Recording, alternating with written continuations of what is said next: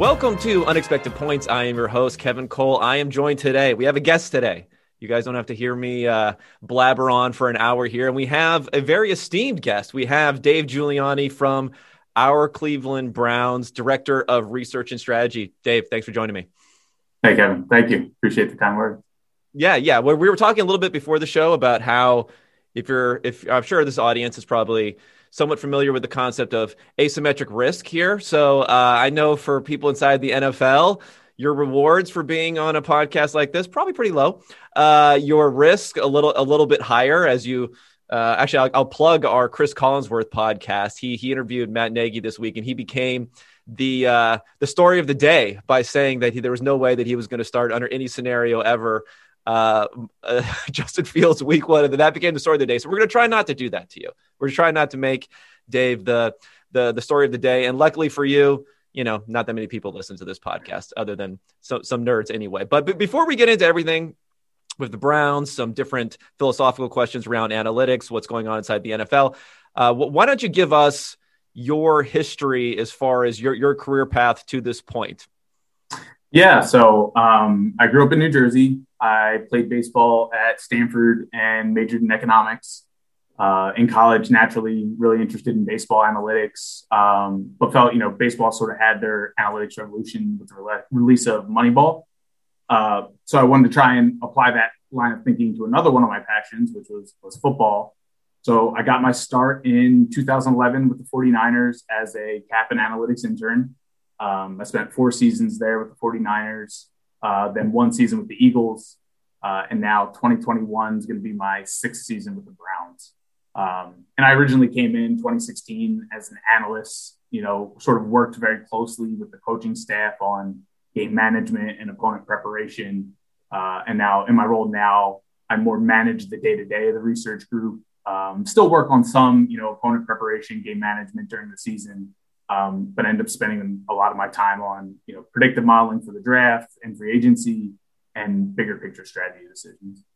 Now that that's it's good to know for you know people who want to break into uh, analytics with an NFL team that you don't have to go to an Ivy League team. If you go to a, a tiny, you know, obscure school like Stanford, which you, see, you could also break in. Uh, so success story there. So I, I appreciate that diversifying. That's really diversifying the the the, the applicant pool there. But uh, but seriously, let's let, let, me get back to um where where you started off. So you mentioned the cap stuff with the 49ers, then the Eagles. What, what what era of Eagles are we talking about here? Uh, is this just the Chip Kelly era? Yeah, Chip Kelly final season with the Eagles. Okay, okay, so that, that's interesting. Did um, did you were you did you sleep in a hyperbaric chamber by any chance when you were there, or any tracking devices still implanted in you at this point? Uh, I did not, but I was always very well hydrated. Okay, that's that's good to know. Yeah, it works for Brady. Um, you know, hydration and avocados is really all you all you need, I think, to keep on playing there. So, so how like how formative were those experiences? Would you say versus being being with uh, with the Browns? Because I know that obviously there's a hierarchy for for what goes on, and there's kind of different things with different teams. Um, yeah, how, how how would you? I know you don't want to necessarily directly compare exactly what was going on, but obviously things have really matured a lot as analytics th- throughout the even the last handful of years.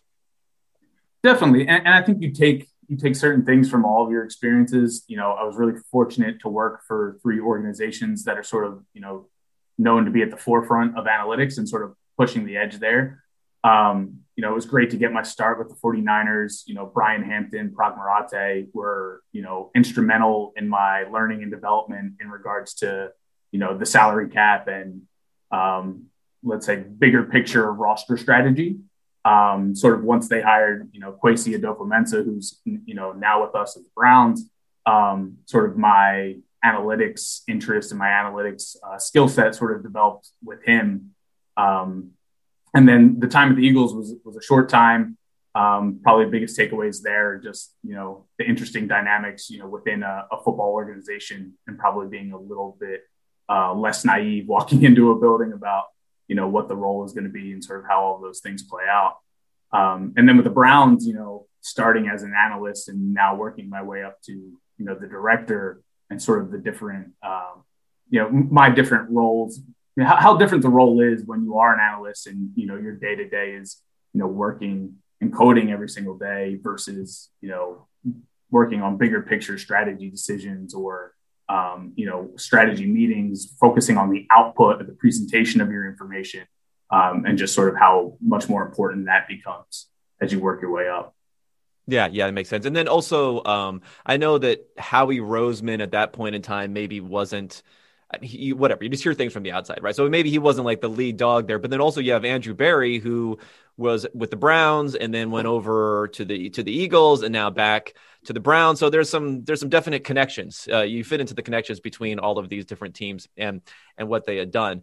Um, and to get into to your history a little bit more here, I mean, I've been thinking a lot about the game management side of things that that's oh. become a focus. I mean, number one, it's kind of what we can see from the outside better than everything else. I think we often can can get a list and see who's being hired and who has the biggest analytics departments and things like that but a lot of this stuff is opaque as far as what is going on behind the scenes or even you know how much people are being listened to we can get a little bit of evidence of maybe a little bit of signal of what's going on as far as what's happening on the field and i know you've done that that sort of work in, the past. What do you think about that that evolution as far as analytics and within the game management side of things and you know the, the process as that's evolved over the years? Yeah i mean I, I think it's it is something that's easy for for people to understand and, and i think people have seen or coaches in particular have seen how necessary it is.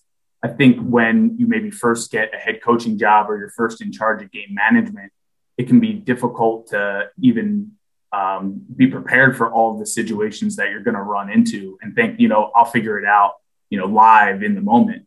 And really the realization is that that you're not going to be able to do that or that is extremely difficult. Maybe there's a few people who can do that but it's really really difficult to do live. Um, so you know what we focus on doing you know with the browns is just trying to be prepared as much as possible during the week. Um, i think one of the things that's been great here is that we'll get kevin and all the coordinators together um, you know alex van pelt joe woods mike priefer um, and you know, and our game management coach, and we'll meet one day late in the week, and we'll go over you know all of our game management preparations for the week and for that specific opponent. So any adjustments we want to make based on that specific opponent. Um, and I think that preparation, you know, really limits the need for decisions to be made in the heat of the moment. Because that that was like probably the biggest difference for like writing about game management theoretically when I was with the 49ers and actually you know, being on the headset with the Eagles and the um, and the Browns initially was just how quick those decisions are made and how quickly you need to communicate an idea um, so that the coach can actually implement that. Yeah, yeah. No, it's interesting because I'm trying to think of which article it was. Maybe, maybe it was an article about the Ravens that came out a year or two ago where they were interviewing their game management coach and kind of going into the process. And one of the things that really stood out to me is a very smart thing that that teams are doing. That sounds like something that that you guys may be doing is, you know, you you want to have you want to have those discussions beforehand so that in the moment, if there is a bias, let's say, towards being more conservative, or if maybe there's a bias towards the situational factors of, of, what may be going on. And and obviously timing like you don't want to burn timeouts in, in these situations that by playing through exact scenarios, mm-hmm. getting coaches to, you know, not commit, but getting them prepared and used to saying we're going to do this X X situation. Then when X situation comes up, it's that much easier to to get the process to work out the as the way it was intended than it would be if you're starting from square one and you're just assuming that giving the information is going to lead to X decision. Yeah, and and not only that though, I also think it makes it easier for the coach to you know have a starting point and then use his intuition or use his experience to to move off of that starting point rather than like trying to get both of those inputs at the same time and you know mesh them together to make a decision you know you actually hey here was our input and maybe this is your input. We know that at the start. And then you know during the game he can take into account the specific situation we're in or whatever specific context he wants to you know um, incorporate into his decision. Right, right. Well, that, that's interesting because okay, this is uh like what the coach adds to these decisions. Again, this is going to be simplistic from the st- the stake of this is what we see from the outside. So of course there is a lot of focus on these things like fourth down decisions, maybe two point decisions. I know it's from from the inside. You're probably looking at people arguing over these things and like, you know, the world's bigger than that. But sorry, we have a small world. You know, we we, we don't have we don't have a lot but our spreadsheets to to to, to go on. But in, in those sorts of circumstances, I mean, there is research and I've I've had discussions with some other people in game management roles. So there, there's research in the past is talking about this kind of like model aversion that some people have, right? And as explicit as you want to make something like a fourth down model, it's still going to be somewhat opaque, right? Like, how do you get X win percentage, uh, win probability from here versus there, even if you're very clear and delineated on what the parameters are? Even if you say, oh, we're, we have the exact down and distance, we know we have the exact time that's going in. Maybe you even have tracking data which shows if it's fourth and an inch versus fourth and three feet, how that affects things. So even if you build all those things in, in, you're still putting things into a box and it's coming out with a number at the end. So there still is an element of faith that comes into play there. Now, traditionally, if a model is well built, allowing people to use their intuition, use their expertise to adjust off of that. I mean, most research says that's you get poorer results than, than than if you don't do it. But there are people who swear up and down, even who are like analytics smart people that the coaches are adding to those to those decisions. So you hear the classic thing of, you know, the analytics can't tell us that you know the our right guard is getting his ass kicked all, all game long like that. That's kind of where the class for things what do you think about that that give and take between model and coaching input?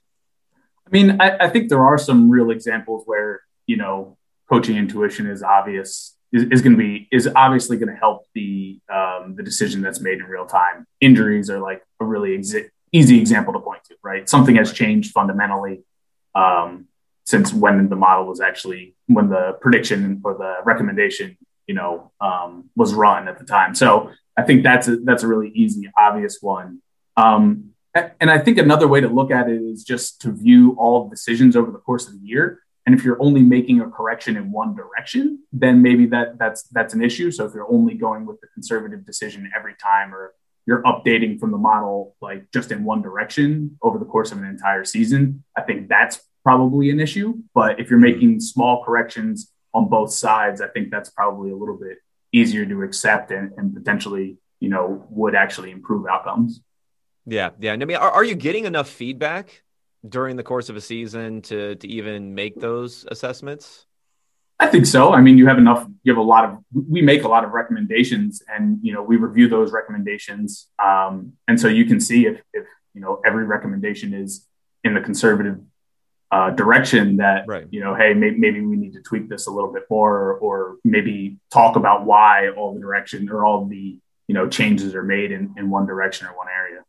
Yeah, yeah, no, that that makes sense. I mean, I think that's another thing that's been plotted out by uh, Ben Baldwin and some others with this fourth down bot is it shows that at least you would think there would be like a distribution towards aggressiveness. I mean, if you're making a one-off intuition slash knowledge decision there would be like a distribution around the recommended outcome but normally it skews over to one side so i think that is interesting and, and getting that that feedback helps um, but you know how much of it is really like I'm always wondering about the game prep beforehand versus in-game decision because there's always there's always this thing about like Madden players are they make great decisions because they just have reps of like in-game decisions sort of things. Do you think I don't know is, is that ever an issue of of like being able to replicate what a real in-game in-game, in-game decision looks like? Um, I think that can be difficult, but I think ultimately, you know, whoever's making the decision, you hope you you give them a, a, a, good enough starting point, and you hope that they're not just updating or they're not just making uh, adjustments to the recommendation uh, because they feel a certain way emotionally. That they're only actually doing that when they have new information or, or different information. Um, so I think a lot of that is just the decision maker, you know, having confidence in you know whatever the actual analysis or the output or the recommendation is um, and the more confidence that he has on that, the less he might feel like he needs to sort of update or to, to move from the original recommendation. Um, and, and, I think sometimes the lack of reps can go the other way. Like if you're, you know, if you have a lack of reps and maybe you're less confident in, um, you know, your intuition playing a bigger piece of it, you might just go with the recommendation more often. So I, I think it can, you know, the the lack of a reps or experience can sort of go both ways there.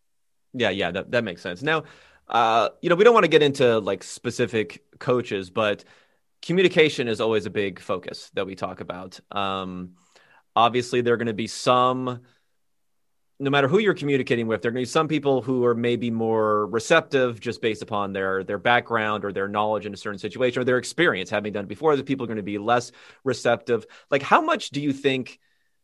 control like how much control how much influence do you think you can have with how you specify how things are communicated, maybe how you deal with with different the actual decision makers versus is it is it more of like you know it's a roll of the dice and whoever that coach ends up being is going to be the, the biggest impact on everything. And you really don't have as much of an ability to like communicate your way past objections as you might as people might think you have I mean, I do think we, you know, the analyst does have th- their communication skills and their method of communication does have an impact on, you know, how likely you are to to get a coach to to follow a recommendation. You know, I can only I'll speak to you know where we are now, and I think we're at a, a really good spot when it comes to implementation and communication. Um, I think Kevin and the entire staff are really open and transparent in everything they do and that makes it a lot easier for us to see you know why they make certain decisions because it is so transparent.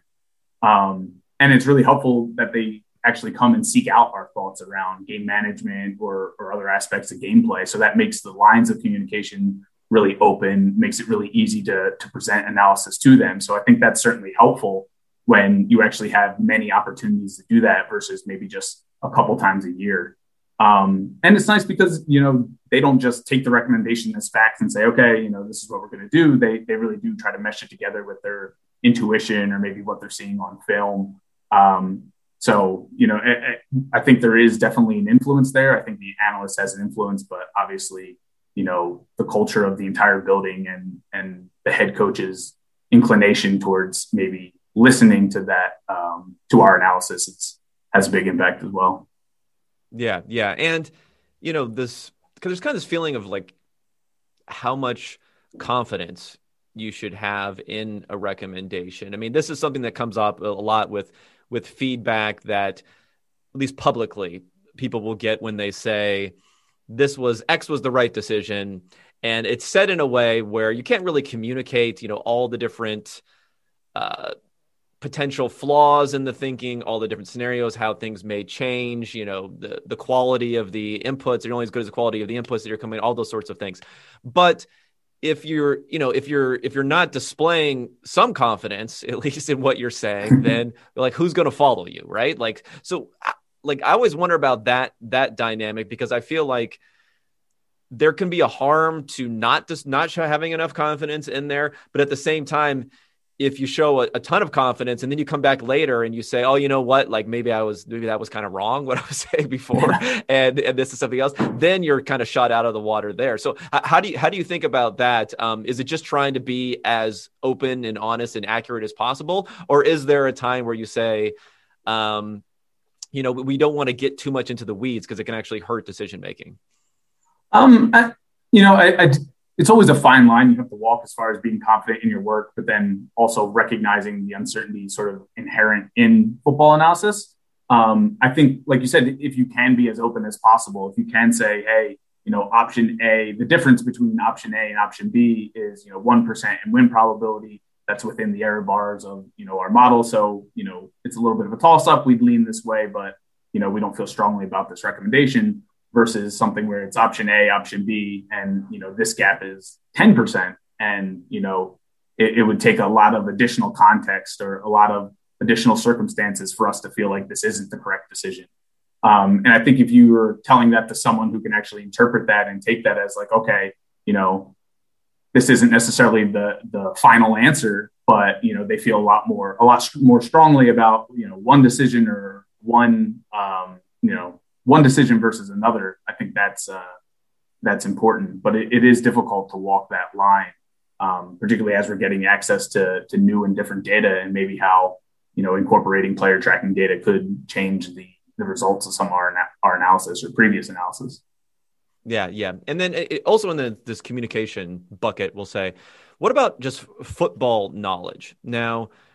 for I think it's fair to say that it's, it's it's more difficult in a way to get someone to a baseline of let's say computer programming and maybe statistical knowledge and things like that than it is to get someone to a baseline of football knowledge if only because there are so many resources right available um, there's so many people who have played football, whether it uh, in the professional level, the college level, and so on. So there's like a huge amount of people, but there isn't probably as much of a of that grouping that has the some of the, the analytical skills that come into it but it can't just be one or the other right? So i'm wondering like how important for the just the sake of buy-in is you know really ramping up that that football knowledge that that you have um versus you know saying we're going to stick to what we do well and then we're going to we're really just going to let the football guys to, to figure out how they want to interpret it. Yeah i mean you know, obviously the technical skills are the most difficult thing to find when we're looking at candidates, but I do think it's extremely important to be continuously developing those those the football knowledge. You know, um, you know, first it actually improves the analysis. So yeah, you know, making sure you're actually taking into account the proper context. You know, any potential selection bias might be you know the most important part of doing like actual high quality football analysis, since you know football is, is fraught with those issues. Um, second it actually really helps to get buy-in when you're you know presenting the results of, of that analysis to a decision maker. Um, you can imagine in their shoes it takes a, a, lot of trust to make a decision based on the work that someone else has done particularly if it goes against you know your intuition. Um, so you have to you know to gain that confidence and that trust you have to show the decision maker that you've really carefully considered you know all the factors that could potentially influence the result of your analysis not necessarily that it actually made it into the final model that you know the right guard isn't playing well, but that you've you've taken certain things or various issues into a, into account, and that you know they don't actually result uh, affect the results of your analysis. Uh, and then the last piece is that it makes communication just so much easier. You know, knowing it's not just like knowing the X's and O's, but just even having a shared vocabulary so you can clearly communicate. Um, you know, you can say 11 personnel, everyone's going to know three wide receivers, one one running back, one tight end. But you have to take the next step and you know use the terminology that the coaching staff uses. Um, one really important example of that, probably one of the few examples, specific examples I can share, is um, right, I'll, I'll, clip this off and, and yeah. Go ahead. is is just uh, you know pressure. Um, so you know pressure is a term that can sometimes actually get lost in translation. You know, most of the analysts I've been around use the term pressure when we're trying to describe you know, when a quarterback's hurried or is under duress. Um, but a lot of coaches I've been around have actually used pressure um, fairly interchangeably with, you know, blitz or that the defense is bringing an additional pass rusher. Um, so if I'm giving a presentation or handing out the results of my analysis, you know, and I'm saying you know, the opposing quarterback struggles versus pressure, you know, that to me that could mean you know he he does poorly when he's hurried. To them, it could mean he does poorly when he's blitzed. So, you know, it actually it actually does uh, is like pretty important.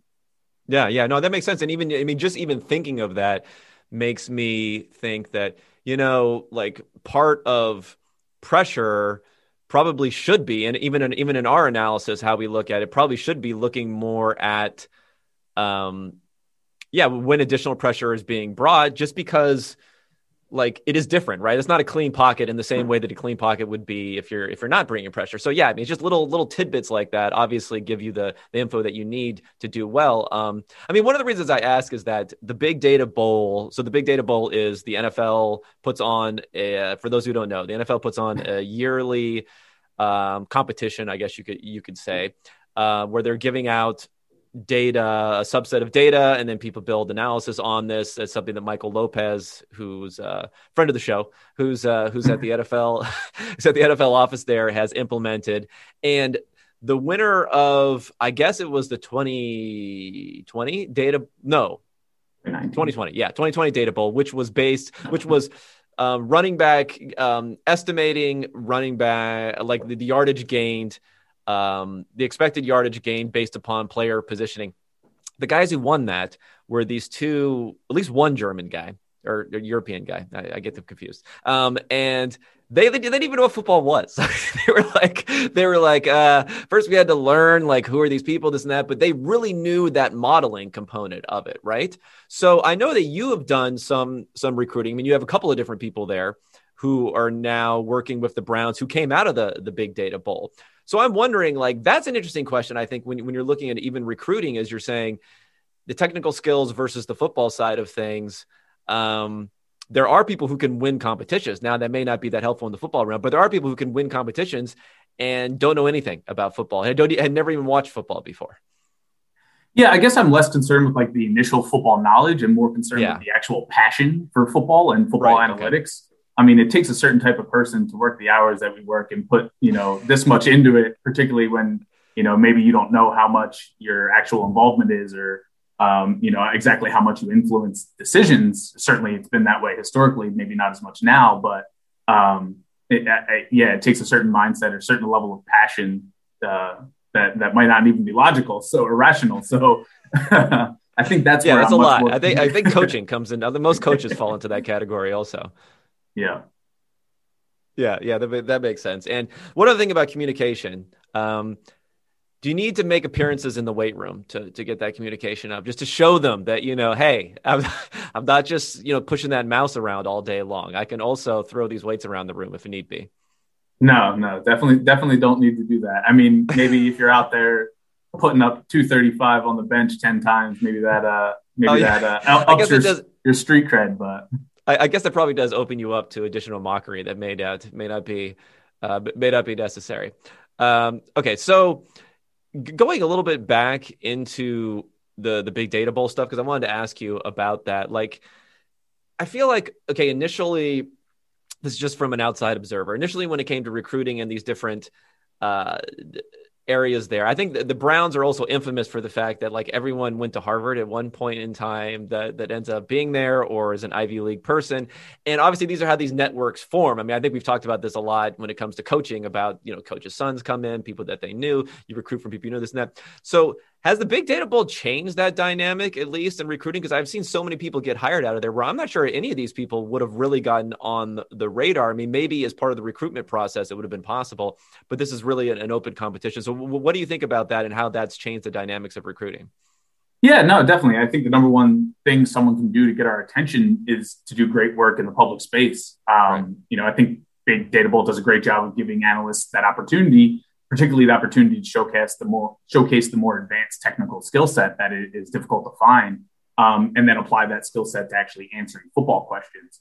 Uh, so I don't think it necessarily has to be with player tracking data. Like I think everyone who wants to work in football analytics should have a pet project that they're working on, whether it's working with the play-by-play data, whatever that is.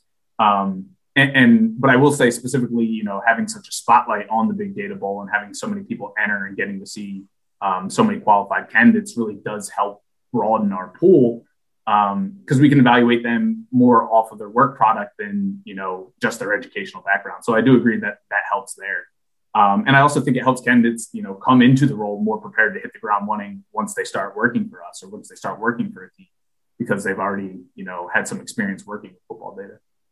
Yeah, yeah, yeah. I mean, I, I know the the work that's being done with the uh, the tracking you know, I don't want to get into any, any top secret. Uh, I don't want like Edward Snowden, you guys, or something like that, and trying to figure out what's what's going on with that data. But I thought it was interesting that a colleague of yours, uh, Andrew Healy, who also who's been working there for for a while, he was part of a panel that I was also on, and the question that was posed, and maybe maybe you could also give me your your opinion on this. Cause I thought his answer was interesting, where it was said, I believe it was if you have a month to look through a data set and then come with some sort of insight that you wanted to present to i think it was to coaches but let's say coaches whoever front office it doesn't really matter that much. Would you rather look through i think the choices were like an nflscrapR or nflfastR like this public data set that you can have there of everything uh, pff data or tracking data? Like which one of these ones would you want to look through? And you know not just pumping up the company here, but uh, but he said he said we'd rather have PFF data. And what, an, an interesting thing as a side that he said was even if he had a year, he might rather have PFF data, which I thought was was kind of interesting. So I'm kind of wondering like about the the data that you have there and with with the tracking. Um, I mean, I know it's where the NFL is going, but I'm always trying to get an idea of like are I mean, and it's also this is the big this is the big data bowl sort of thing there. So I, am trying to figure out like how you think about data sources that let's just assume maybe they don't necessarily come with ready, ready, ready um, readily available insight you know tomorrow if you look at them but it's more of an, an, investment sort of thing how, how do you think about like immediate impact of the analysis that you're doing versus the long term and where things may go um well, one, I'll never disagree with Andrew Healy. So that that, that that's my starting point. That's uh, okay. his his base rates of, of being correct are extremely high. So I'm not going to use any of my intuition to to move off of uh, his answer already. But um, yeah, I think it's difficult. I think not only is the analysis uh, difficult, but then it's actually difficult to communicate those insights because it it is so um, you know working with that data is abstract. I mean, I think it takes time even to make visualizations or try to you know overlay the film into whatever you know the results of your analysis are to get that buy-in. So i think that's you know from an actual implementation standpoint i think that's the biggest challenge. Um, in addition to just the difficulty and, run times of, of, working with large data sets. Um, so yeah I, I think it's I, I, think certainly if you only had a month you would go with you know something that's you know a little bit easier to work with and maybe a less uh, difficult to communicate the results of whatever analysis you're trying to do. Yeah, yeah. And I guess this, this kind of makes me think of another thing where I was thinking about the the the tracking data in a way like maybe building something that's going to say to a coach like hey like i'm going to redesign the way you think about some fundamental concept is is kind of out there but maybe saying to them hey we can track and you know some sort of tedious task that you're doing like looking at film all the time we can maybe make that a little bit easier in order to, to do something like that. So how does that fall into like the category? How much of the how much of it is like we want to you know revolutionize we want to destroy football of course because we destroyed that so how much is we want to destroy football versus we want to make it easier for the coaches to protect football against against the nerds by just giving them like, like easier an easier time of being able to do things no, I think those are the two things we're always aiming for. Um, I think there's one, you know, a lot of times we've called it the killer app or having something in mind where you're just going to absolutely floor people or, or revolutionize the game. Um, and you know, you'll learn a bunch of things on the way uh, to that to that destination. But I think you know, sort of some of the low hanging fruit is you know automating things for the coaching staff that is tedious and that takes up their week, particularly in season where just the you know some of these guys are here till two three a.m um, you know, just trying to get things done on Monday and Tuesday so that we can actually install it and teach it to the players by the time Sunday comes around. So, you know, I, and I think that really, you know, helps get a lot of buy-in. You know, if you're going to help somebody with something small, they're going to be a little bit, it develops a relationship and they're going to be a little bit more trusting or maybe, um, you know, be interested in the bigger project or the, the bigger piece of analysis where, you know, if you are going to do something revolutionary, that it probably does take a good amount of trust um, and I think that's one way to help develop that is to, to you know, go after some of the low hanging fruit. Yeah, no, that makes sense. And I think it probably makes sense even from the perspective of like getting some trust in the data is actually like correct sometimes sometimes like yeah. you know that that maybe if it's if it's replicating what they're what they're also doing right rather than coming up with something that they don't have like something to even check it again so it probably helps even build some some trust in in the data for for, for what they're for what they're doing. And I think that's that's interesting. Um, uh, one question that I that I had, so I, I was doing a just you know you, we, we I run out of ideas here during the summer. So one was I was rating NFL front offices, and part of the input into that was like I said, we don't really know that much beyond what's going on in the field. Was just looking at you know how many people are they hiring? Are they hiring people that maybe have a uh, more of a technical background who can deal with some of this data? Um, but one of the the feedback that I got on that, which I thought was interesting, was you know if you're just going to go based upon this team has five people in their list. Uh, this team has two people on their list. How do you know what's actually being imp- implemented, or how do you know that it's even working? Maybe it's even helping what they're doing. So I guess that kind of goes a little bit into the feedback that we talked about with these fourth down decisions. Um, how do you know things things are things are working or things are even helping, or do you have to have just a factor of trust that if you have the right process, it's going to help with the right results?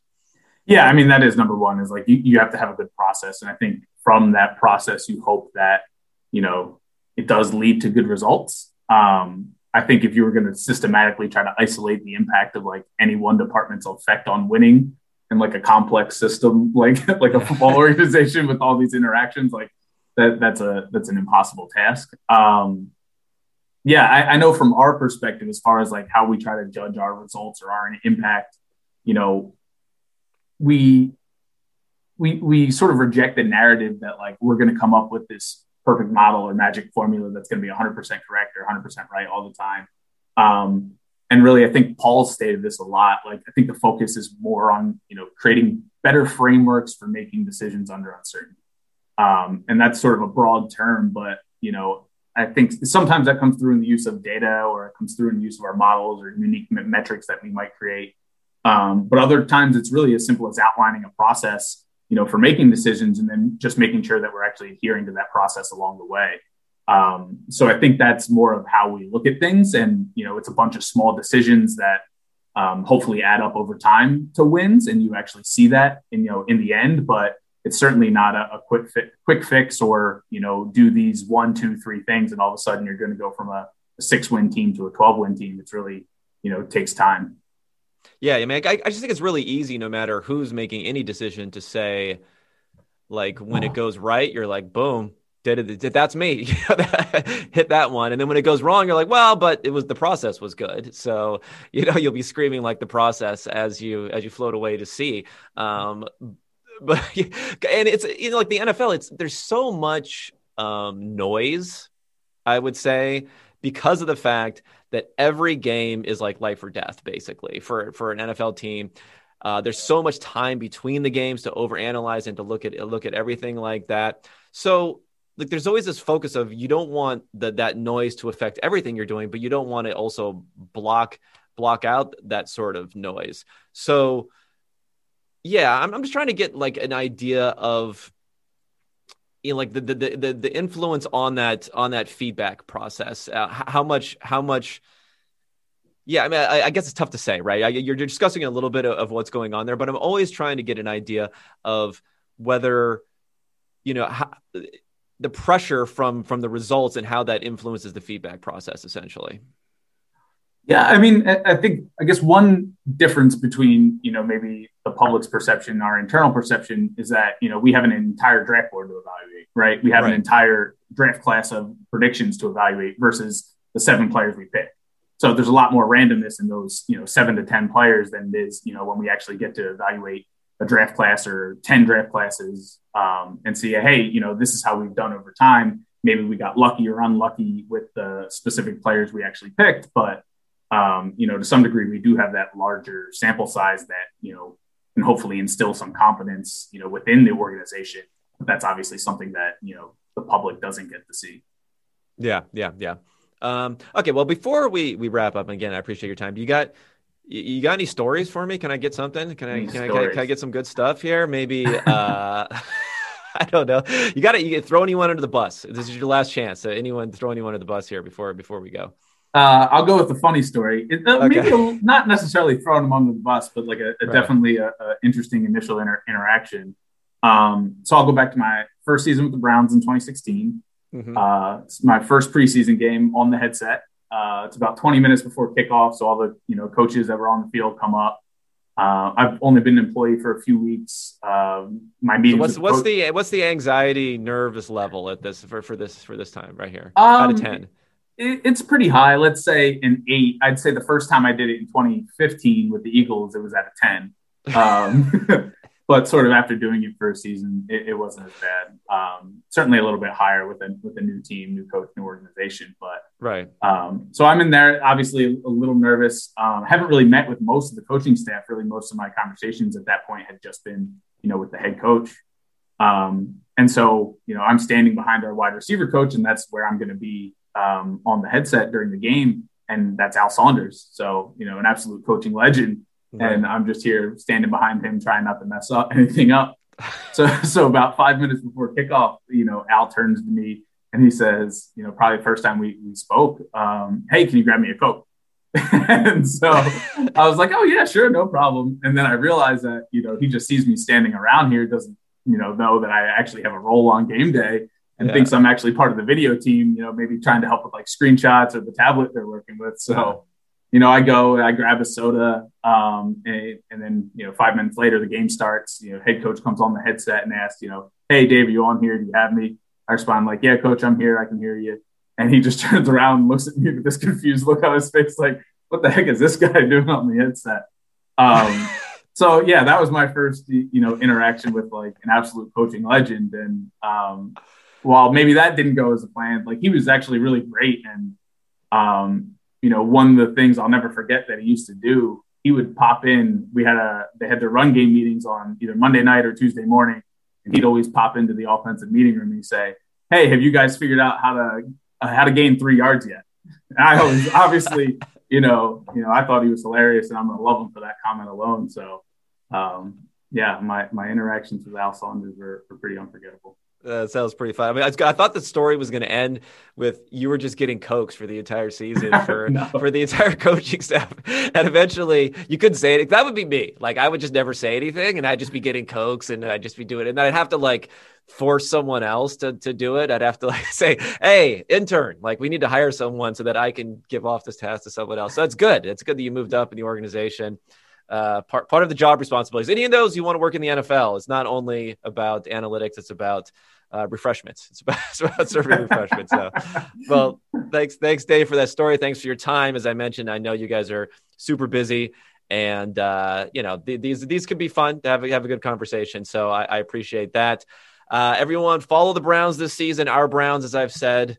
Uh, we'll, we'll, see. I'm giving entire credit to the turnaround and the the bump last season. And if there's any regression this season, then obviously it's the fault of some new coach or someone else who comes in there. So thanks so much, man. And to everyone listening, go ahead, tune in next week. I'll get back to the business of the NFL and hopefully we'll get some more interviews this summer. Thanks again.